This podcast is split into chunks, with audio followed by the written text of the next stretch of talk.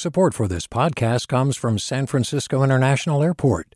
At SFO, you can discover award winning flavors and unique shops all before takeoff.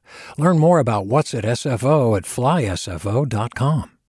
Hey, it's Avery Trufelman, host of Articles of Interest. And I've got to say, I've been a fan of KQED ever since I was a little kid and I would come out to San Francisco to visit my grandma. It was just what we'd always turn on every time we got in the car, every time we were making dinner and turning on the radio. It was always KQED.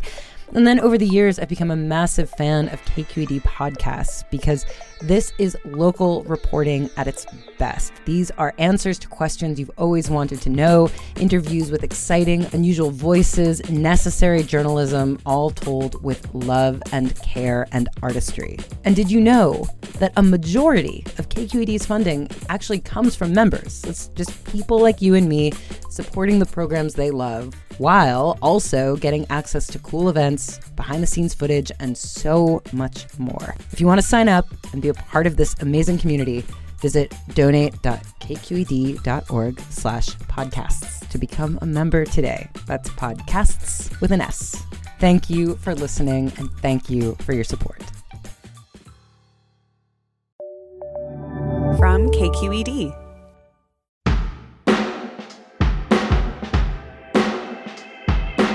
It's the California Report magazine, and today high school journalists from around the state are taking over our show. And I'm one of them. Today we're going to be talking about body image and about how some teens get by on just a few hours sleep. I'm 17 years old, but I can sometimes feel my heart skip beats when the caffeine makes my blood pump too fast. And why young women shouldn't always be so polite. This is your reminder. Whether it's online or in person, it is always okay to say no. Plus, what happens when your best friend gets pregnant. I'm Sasha Coca. And I'm Autumn Savad, and we're broadcasting from El Cerrito High School. This is the California Report magazine. Your state, your stories.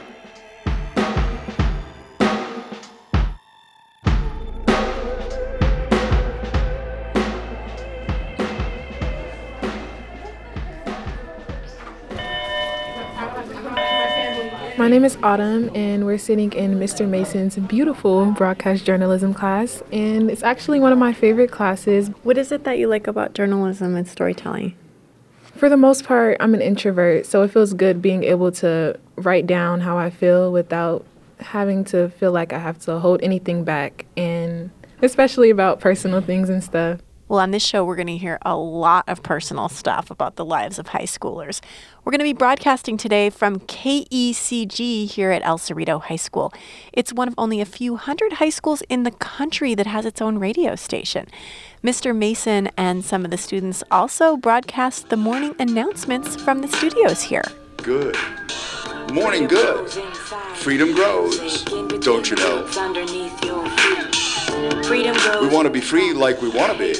Snuggling around the bay. We're gathered in Studio A. Juniors and sophomores not. That's NOT, not currently signed up to take AP English next year, but you know, totally open minded and are totally into trying new things and stuff, should come to the library during lunch. Congratulations, JV softball team, on your undefeated season. Go Gauchos. And that's all we have for the morning announcements. Have a great day, Gauchos. And as always, go Gauchos.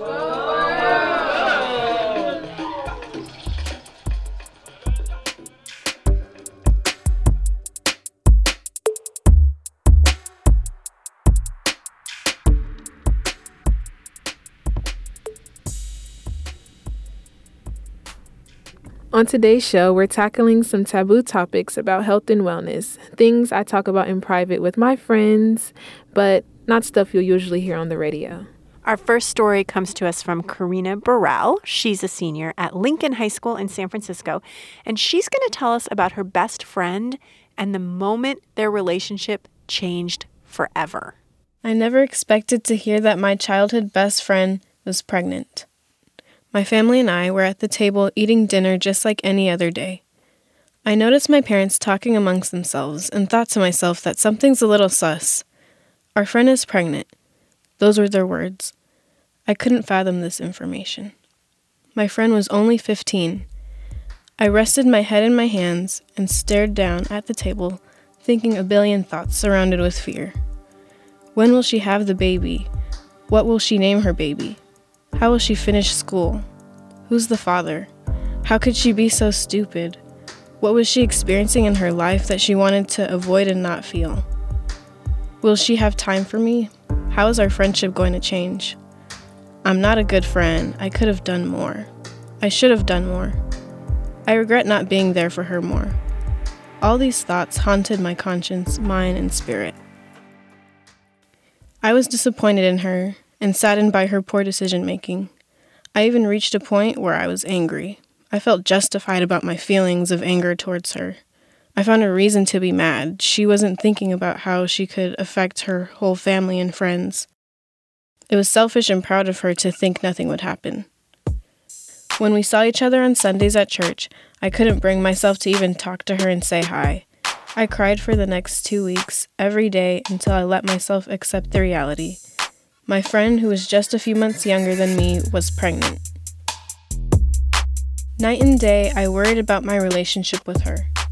We had more or less drifted apart in middle school and high school, so in the moment, it felt like this situation would only make our relationship more complicated.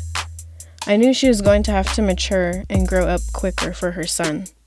In my mind, that meant that we couldn't relate to each other because she was going to be a mom and I was just a teen in high school. On top of that, we already had our differences.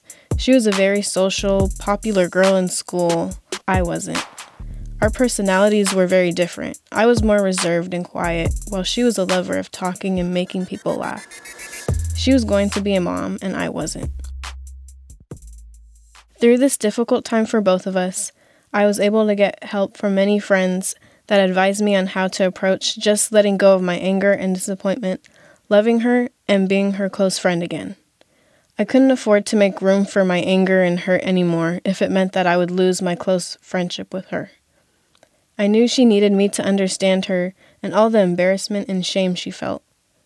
Though this situation was difficult, it ultimately brought us closer together. Because she lives so close to my school, I visit her more often. We have great talks over boba tea, and our friendship overall has turned into something I never thought I'd have with her again intimacy.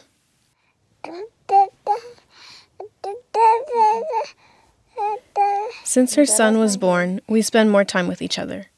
Her son is now almost one year old, and I'm happy to say he has been a great miracle for her family and mine. He has brought so much joy into our lives, and I'm glad my friend has a living, breathing being she can call hers for the rest of her life.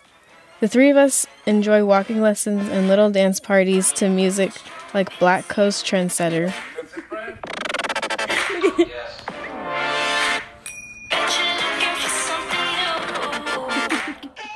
and plenty of smiling and laughter. And I'm happy to say that my friend will be graduating high school this spring and attending University of San Francisco in the fall. For the California Report, I'm Karina Burrell.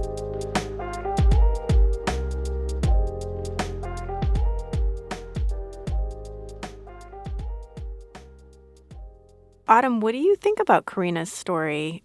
I love how reflective the piece was. I love how she acknowledged how she felt during the pregnancy and everything and was able to accept it and just grow with all the change that life comes with. She's a really strong girl, I can tell from the story. Our next story is also about two friends, but this one is about how teenage girls often feel pressured to act politely, even when they're in uncomfortable or sometimes dangerous situations. It comes to us from reporters Tyla Lee and Chloe Postlethwaite, who are juniors at Woodside High School in San Mateo County. Their story starts at a place where a lot of teenagers hang out. We're 16 year old teenage girls, so naturally, we were at our local Starbucks working on a school project. We were having a conversation when a 20 something year old man approached us and asked if we had Uber. Neither of us did, so we apologized and said no. Then he said, can I sit down and talk with you guys? I just got out of jail and I really need to talk to someone. Without waiting for an answer, he pulled up a chair, sat down with us, and started talking. We waited there, nodding patiently and listening to him, because politely asking him to leave seemed impossible. He continued with his story, casually asking us how old we were, what school we went to, if he could buy us a drink. I actually didn't even need an Uber. I just wanted to talk. He apologized for interrupting our study session, and although he was generally pleasant, he never implied that he was going to leave. We texted each other about what to do, all the while still nodding and smiling at him. But when he left to go to the bathroom, we grabbed our belongings and ran out of the cafe.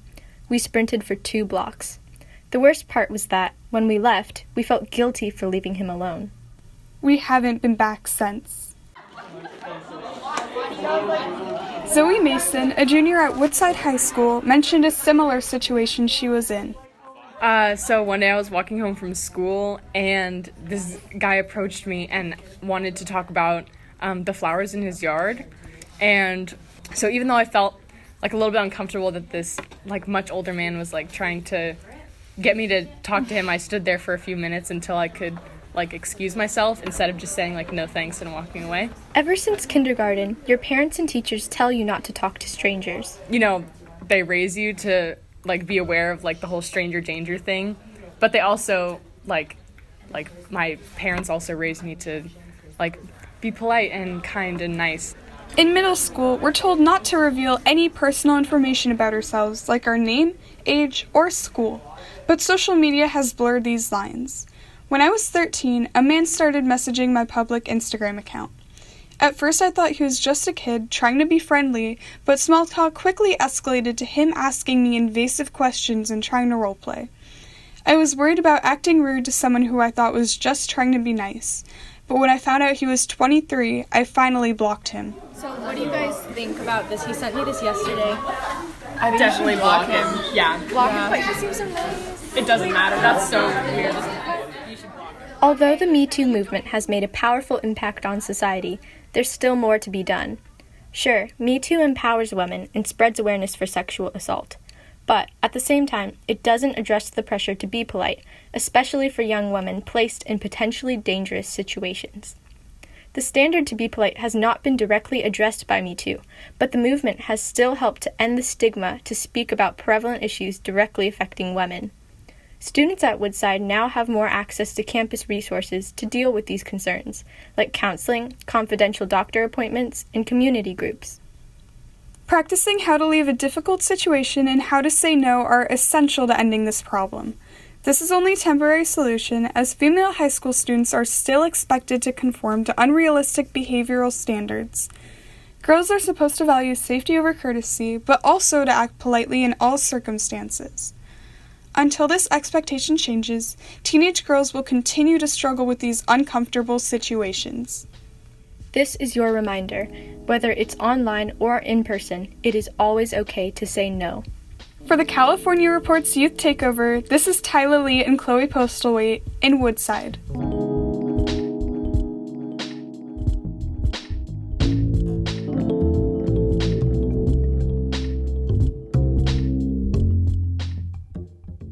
So, I happen to be a barista at a Starbucks, so it was really hurtful to hear what the girls had to go through. And also the whole thing on the politeness and how women are expected to be, you know, nice to men and everything.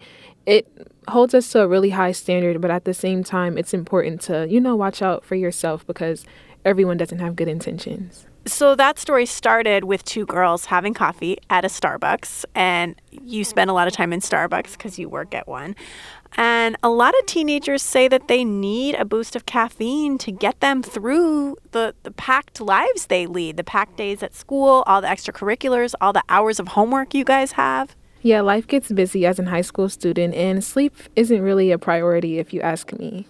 In fact, we have another student reporter who is going to share his story about how little sleep he gets and how it impacts his life. His name is Vincent Nguyen, and he goes to Santa Clara High School.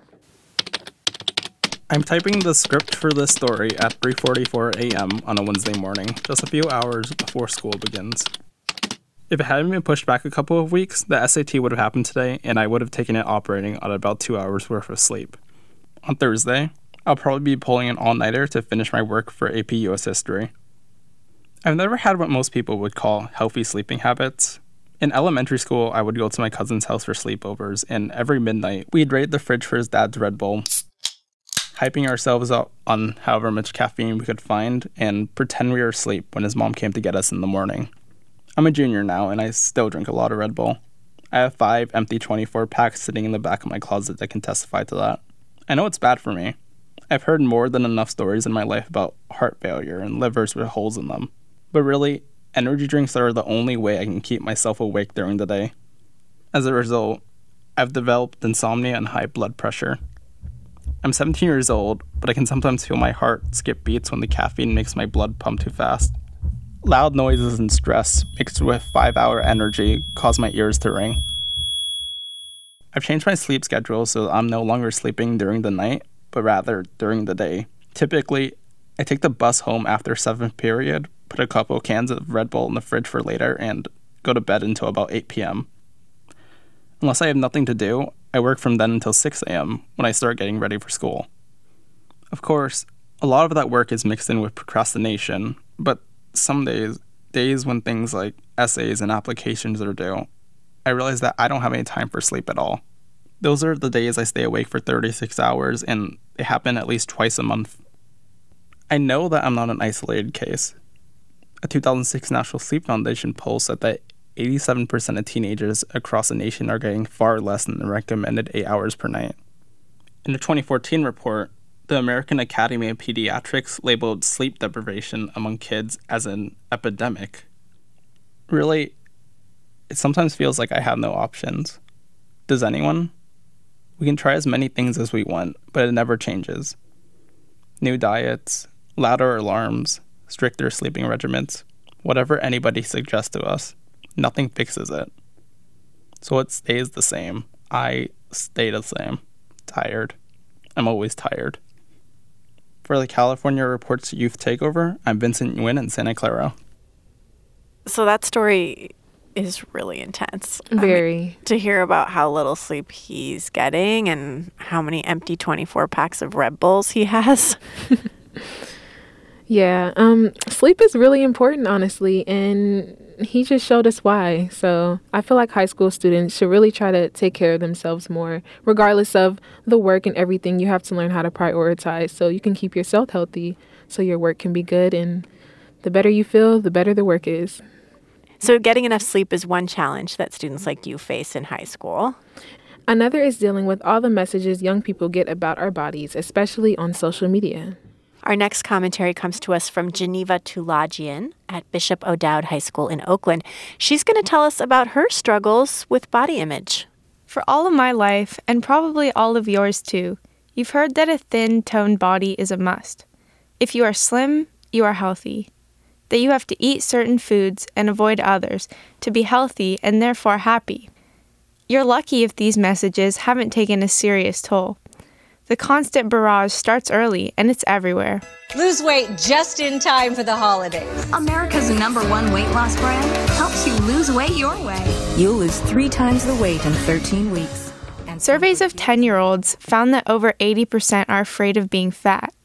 By age 17, nearly 90% of teenage girls have been on a diet. For me, it all started my freshman year of high school when I joined cross country and track. I had never run on a team before. I heard the myth that thinner equals faster, so I restricted my food, counted my calories, and avoided certain food groups. By the time summer came around, I wasn't healthy. After a harrowing trip to the doctor's office, I was told to stop doing the thing that made me feel best running. So I made the choice to get better and worked hard that summer to regain a bit of my health.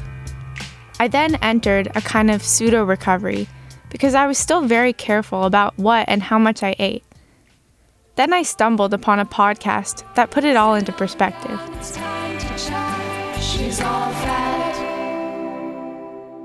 I'm Sophie. I'm April, and this is She's All Fat, the podcast for body positivity, radical self love, and chill vibes only. This week, we'll She's All Fat introduced me to the health at every size model, which is really different from your standard weight based approach to health. It's all about respect and acceptance of body diversity and promotion of health for people of all sizes. As I listened along to the podcast, I identified with so many of the stories other people shared people like me who felt trapped by cycles of dieting and self loathing. Real change didn't happen until my junior year when I discovered another passion, social justice, and realized the close relationship between body respect and the greater fight for equality. Working on a social justice team at my school and as a youth volunteer with Women's March in Oakland, allowed me to see many parallels in the fight for women's rights firsthand, the continuing struggle for human rights, and just how often so many social justice efforts are interconnected. What's more, there are important social justice implications around body image, too. Often, lower income people and women of color experience body oppression at a higher rate than others. It's a vicious cycle that takes its toll on more of us, and in many more ways than most people realize.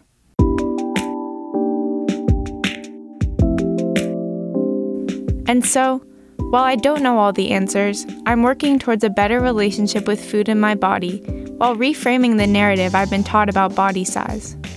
I am working on this not only for my own benefit, but as a way to create a more just system for everyone, or every body.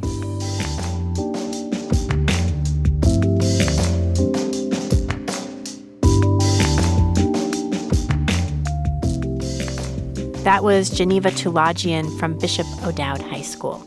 You're listening to the California Report magazine's Youth Takeover Edition. I'm here with my co host, Autumn Savad at El Cerrito High.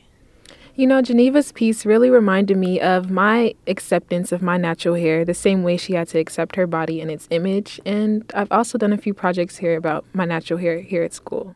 Yeah, and you wrote an essay for the Youth Takeover about image and beauty standards and your natural hair. Let's have a listen.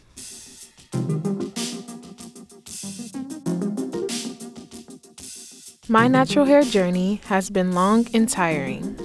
For a long time, I wasn't confident with my hair and tried my best to hide it from its natural state. I grew up around pretty acceptable white girls, Girls with hair who stayed straight and perfect in any type of weather and never got ridiculously big like a lion. It wasn't until high school when I actually realized how beautiful this thing I truly hated about myself was. As a young freshman, I saw black women older than me who wore their afros, curls, and kinks with pride and picked it out to its fullest extent. Since then, I have taken on the title as a naturalista, and instead of letting my hair wear me, I wear it. Natural hair is only seen as taboo in other cultures. No one talks about it because it doesn't directly concern them. Even though natural hair is only a thing women of color deal with, it's still necessary to educate other ethnicities on it just to provide more perspective. It could even allow them to understand us and our oppression more. Confidence with wearing natural hair is relevant and affects all African American women, especially those in diverse environments. If it was talked about more, maybe it would encourage us to be more confident with something that makes us feel like an outcast.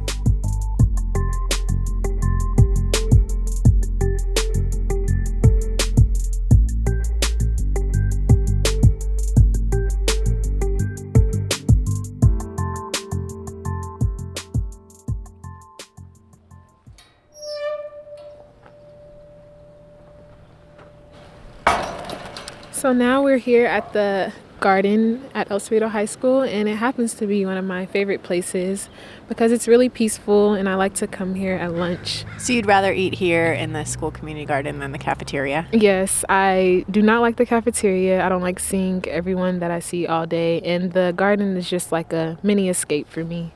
And how's the food in the school cafeteria? It's disgusting. I never eat the lunch here. I either just bring a salad or starve until it's time to go home. well, our next story is about one kid's quest to get closer to his family's roots through food.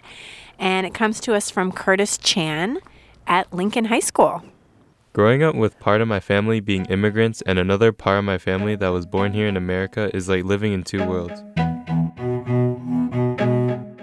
I get the best of both worlds being Chinese and American, celebrating the great food of my grandparents and the many holidays we get here. Every week since I was a baby, I went to my grandma's house to eat her delicious food. Every dish is so different in the way it tastes, smells, and the way it was cooked. There's the mellow smell of the beef and tofu mixing in the wok with the crackling sound of green onions cooking in oil the deceiving smell of the bitter melon in black bean sauce, and the boiling of bok choy in the chicken broth and garlic. During holidays like Thanksgiving, I get to smell all these great dishes, but also get to smell the cooking of my uncles. I think that's cool how on holidays there is a mix of Chinese dishes and American dishes. My aunts and uncles take care of most of the cooking of the American food like turkey, ham, baked potatoes covered in cheese, mashed potatoes, and this mushy spinach with onions in it. Even though we are celebrating an American holiday, my grandma likes to make things like sticky rice, nu mai fan, and chow fun.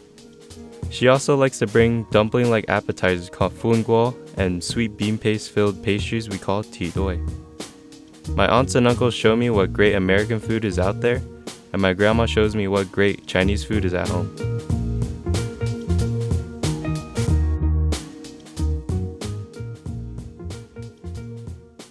That was Curtis Chan from Lincoln High School. Yeah, the way he describes those crackling green onions and that crispy tofu is making me hungry.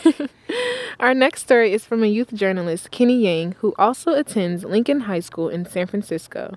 And he's going to tell us about his newfound passion, which happens to be in the kitchen. A new craft that I learned was cooking. I never really wanted to cook because I'm kind of lazy and I only enjoy eating the food, not cooking. But I decided to give cooking a shot. Before I started to cook, I watched some cooking videos on YouTube. Some of the videos I watched were how to make a California burrito, I'm gonna make the French fries. It's one of the key ingredients in the California burritos. Is and how to make eggs Benedict. We'll begin by making the hollandaise sauce. First, separate four eggs. These videos I watched showed a step by step process, which made cooking look easy. But I knew it wasn't going to be that simple. I started off by making some extremely hot and spicy ramen noodles for my friends to try. A couple weeks later, it was the day before Thanksgiving, so me and my friends had a Friendsgiving party. It was the perfect opportunity for me to show off my new skills. My friends were in charge of the fried chicken, and the only one in charge of the mashed potatoes was myself. The mashed potatoes I was making weren't just any mashed potatoes, it was a recipe by BuzzFeed how to make the creamiest mashed potatoes. Not gonna lie, mashing these potatoes really got me sweating.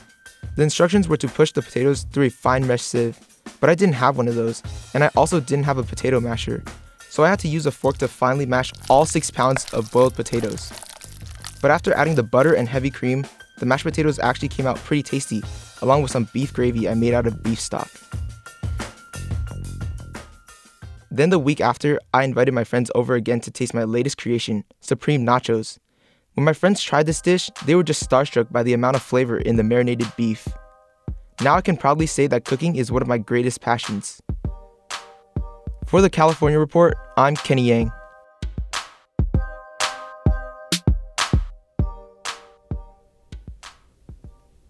Autumn, before we sign out, people might want to know you're a senior, you're going to be graduating. What's next for you?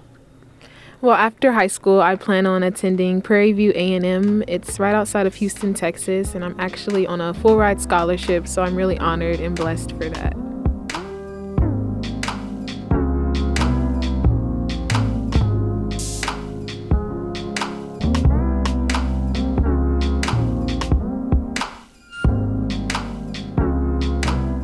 That's the Youth Takeover edition of the California Report magazine. We're a production of KQED Public Radio in San Francisco.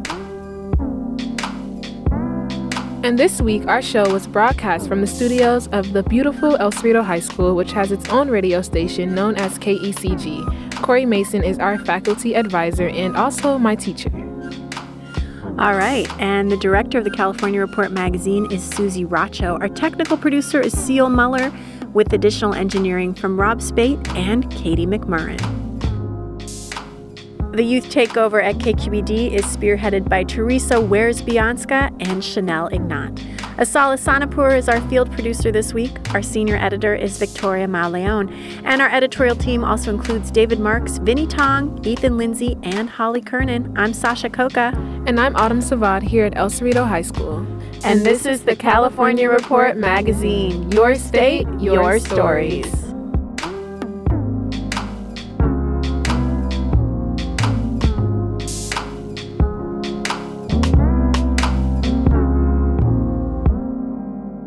Support for the California Report comes from the James Irvine Foundation, accepting nominations now for the 2020 James Irvine Foundation Leadership Awards at irvine.org. College Futures Foundation, more graduates for a thriving California. Learn more at collegefutures.org. and Eric and Wendy Schmidt, whose Fund for Strategic Innovation supports transformative ideas that benefit humanity while protecting the natural world, recognizing through science the interdependence of all living systems. Hi, it's Terry Gross, the host of Fresh Air. We bring you in depth, long form interviews with actors, directors, musicians, authors, journalists, and more.